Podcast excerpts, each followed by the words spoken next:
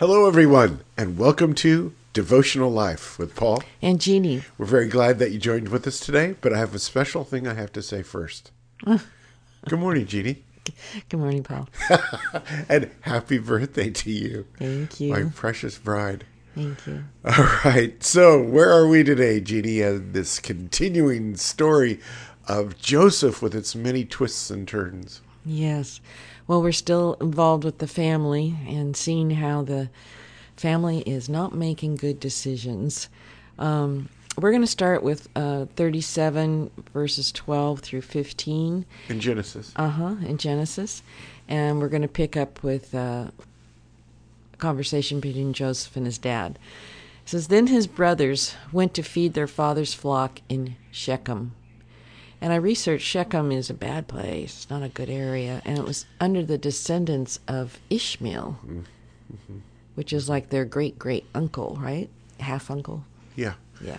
And you kind of wonder, what are they doing there? Yeah, what are they doing there? Looking for trouble. Out of dad's sight. Yeah, out of dad's sight.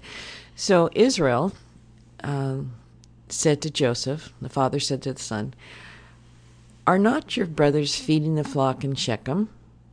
Come. He, he wanted him to go check him out.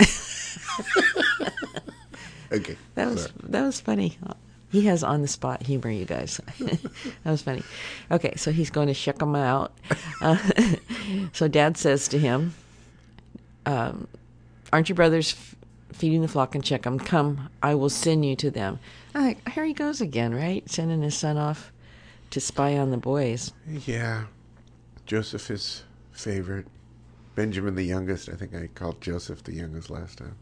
But yeah, it's it's putting Joseph really in an untenable position to tattletale on his brothers, Yeah, but it's because the dad trusts Joseph's Right. character, right? and uh, Joseph's a smart, bright kid, and God speaks to him. and he's honoring his dad and Right. God. So of course that makes the the bad boys jealous of him. But yeah, but you would think dad wouldn't put him in that position, but he must have really been worried, and he wanted some truth to come back to him. So he sends out Joseph. So um, when he talks to his son, he says, "Come, I will send you to them." So Joseph's dad said to him, "No." So Joseph said to his dad, "Here I am." Then he said to him, Please go and see if it's well with your brothers and the, well with the flocks, and bring back word to me. So he sent him out of the valley of Hebron, and he went to Shechem. So, what really stands out to me is the three words, Here I am, that Joseph Oh. said back to his dad. Beautiful. Yeah, it it reminds me of um, Samuel. Remember when he was a little boy and he thought he heard God's voice, and um, the priest told him to go back and just lay in bed quiet and say, "When next time you hear God's voice, go, here I am, your servant's listening." You know. Yes. So that really stood out to me that Joseph, even back then, was honorable and he made himself available. And I know with my own devotional time, sometimes in the morning, I will open up my day with, Good morning, Father. You know, like, here I am is basically the message. What do you want to do with me? I want to do whatever you want to do with me today. Jeannie, that's just so beautiful. In fact, that's what we're doing with devotional life. It's that few minutes where we stop and say to the Lord in our day, Here I am. I want to hear from you. I want to be directed by you. This is an all volunteer army, you know. we use our free will, and God is always calling. I've recognized that. But when He asks for workers, uh, you know, please, workers, please take a step forward. I think a lot of people take a step backwards. Right.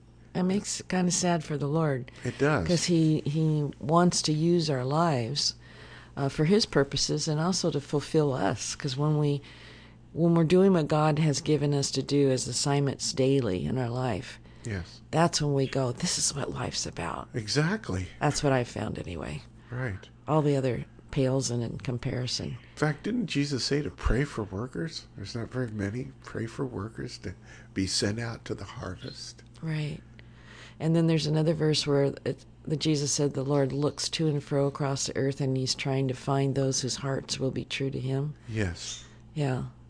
So, regardless of what kind of corrupt family we grow up in or what our circumstances are, each individual can prepare their heart to say, Here I am, Lord, use me. What do you want to send me on? What do you want me to do today? I'm ready.